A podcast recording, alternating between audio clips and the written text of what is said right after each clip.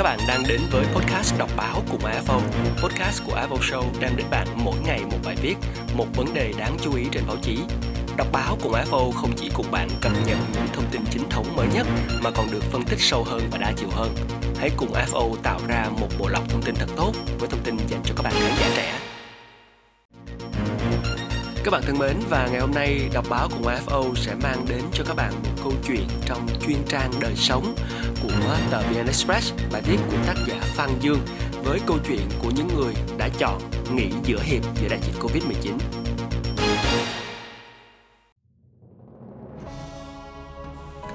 Đã 4 tháng, Hà Mạnh không phải vật vả với bản thân để dậy đi làm, không bị ám ảnh bởi KPI hay deadline, dù vẫn dậy từ 5 giờ sáng với hàng loạt những đầu việc.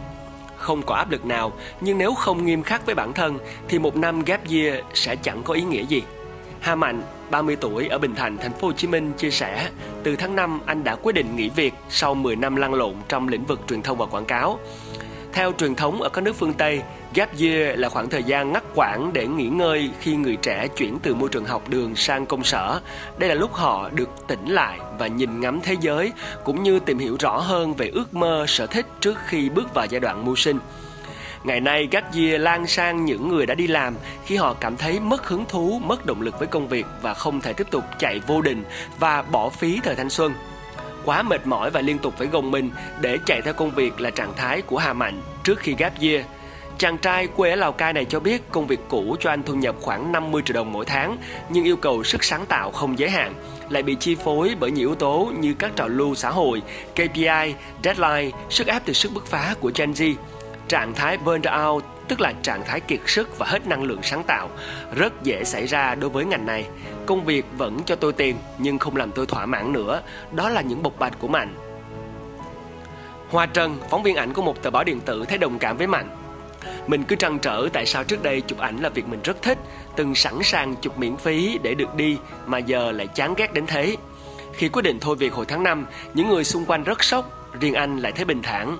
Có một lần đi chụp mình nhận ra vẫn còn đam mê với chiếc máy ảnh. Thứ mình chán là công việc và công ty. Cụ phóng viên này nói, còn Mỹ Hường 28 tuổi từng làm việc trong một công ty lớn hàng đầu Việt Nam. Cô quyết định nghỉ việc vào đầu năm 2020 khi Covid-19 bắt đầu lan rộng. Nói chuyện với bản thân, cả mình và nó đều không biết quyết định này có đúng hay không. Mỹ Hường chia sẻ, dù vậy cô gái đến từ Tây Nguyên biết mình phải nghỉ bởi khi tốt nghiệp đại học, Hường đã ước mơ được bay nhảy một năm, nhưng cơm áo gạo tiền thì không cho phép. Những ngày đầu vào công ty, Hường có cảm giác mình không thuộc về nơi đây. Hậu quả là cô luôn thấy chán nản, có lúc tự lập, cô lập với mọi người và xa gia đình. Năm 2019 thì Hương xin nghỉ 2 tháng để đi tình nguyện ở Philippines, nhưng nó chỉ xoa dịu cơn chán nản tạm thời. Tôi cảm thấy thất vọng về mình, chối bỏ bản thân vì không đủ dũng cảm để thoát khỏi suy nghĩ là phải ổn định khi mà lựa chọn gap year thì à, dân công sở thường không ồn ào. vào sinh nhật năm 30 tuổi, Mạnh bắt đầu vạch kế hoạch và chuẩn bị tiền bạc trong một năm không đi làm, cũng như dành một khoản không nhỏ để thỏa mãn đam mê về công nghệ. Sau khi nghỉ việc, Hòa Trần quyết định không làm gì cả trong vòng một năm và duy trì cuộc sống bằng số tiền lãi ít ỏi từ tài khoản tiết kiệm ngân hàng. Anh quay về sống cùng với gia đình sau gần 10 năm đi xa. Chàng trai bắt đầu mua cây về trồng, trang trí lại nhà cửa và dành thời gian để nấu cho bố mẹ những bữa ăn hay nói chuyện nhiều hơn với em gái. Vì dịch bùng phát, kế hoạch khám phá Tây Bắc của Hòa phải dừng lại. Anh tìm lại thú vui đọc sách, đặt mục tiêu học tiếng Thái trong vòng 6 tháng, tự học design và sắp tới là học vẽ minh họa. Thi thoảng anh làm vlog chia sẻ về hành trình gap year. Đây là lần đầu tiên trong nhiều năm được sống chậm lại và quan sát mọi thứ. Nó khiến tâm trí tôi tĩnh lặng trở lại bởi vì tôi đã chạy đua quá lâu. Trái lại, Mỹ Hường thi luôn vào một chương trình tình nguyện ở Hà Giang. Cô trải qua những ngày bận rộn chăm sóc y tế cho cộng đồng, dân tộc thiểu số và dạy tiếng Anh cho trẻ. Khi rảnh thì cô chạy xe khám phá những cung đường nơi địa đầu Tổ quốc, tham gia các chuyến từ thiện. Và khi Covid-19 bùng phát, Hương tổ chức chiến dịch quyên góp và may khẩu trang tặng bà con ở các bản làng giáp biên giới. Bận biệu từ sáng tới đêm, tôi không hề thấy mệt mỏi mà ngược lại sung sức vì những giá trị được trao đi và nhận lại. Còn Nguyễn Thạc Thắng, người nổi tiếng trong giới headhunter, tức là giới tìm kiếm và tuyển dụng nhân sự cấp cao ở Việt Nam cho biết, số người đã đi làm và chọn gap year không phổ biến như sinh viên. Đa phần thì khi nghỉ việc sẽ ngay lập tức tìm việc ở nơi khác vì áp lực về kinh tế và gia đình.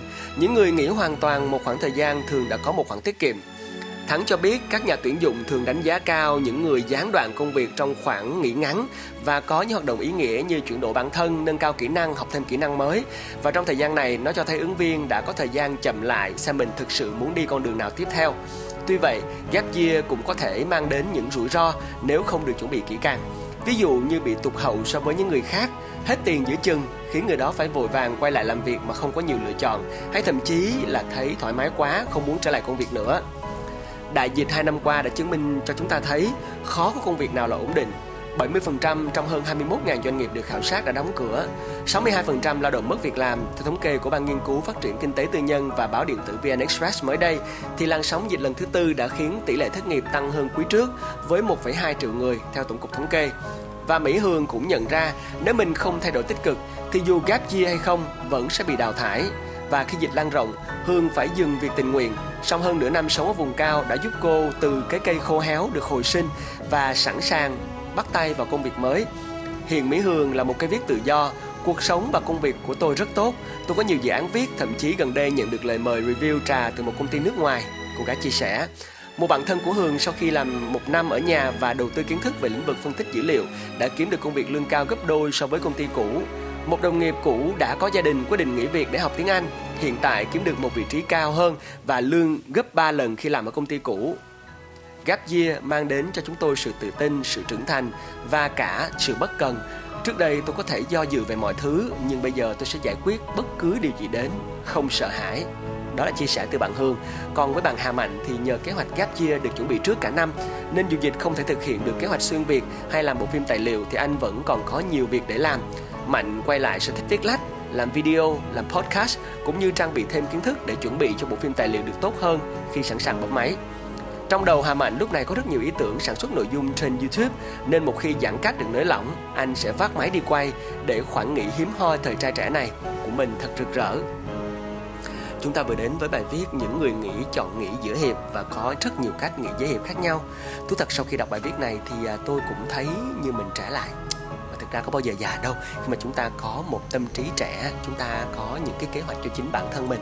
Bởi vì cuộc đời mình luôn luôn là thứ đẹp nhất có thể và đừng để cho covid biến cho tâm lý của chúng ta trở nên chống cự phản kháng và trở nên xấu xí hơn.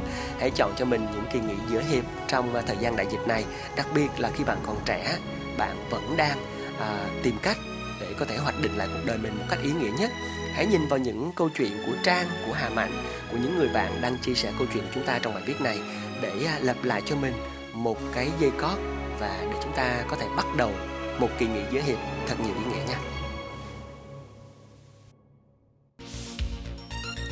Các bạn vừa lắng nghe podcast đọc báo cùng AFO, series điểm qua mỗi ngày những bài báo và tiêu điểm đáng chú ý trên mặt báo từ góc nhìn sâu sắc và đa chiều hơn.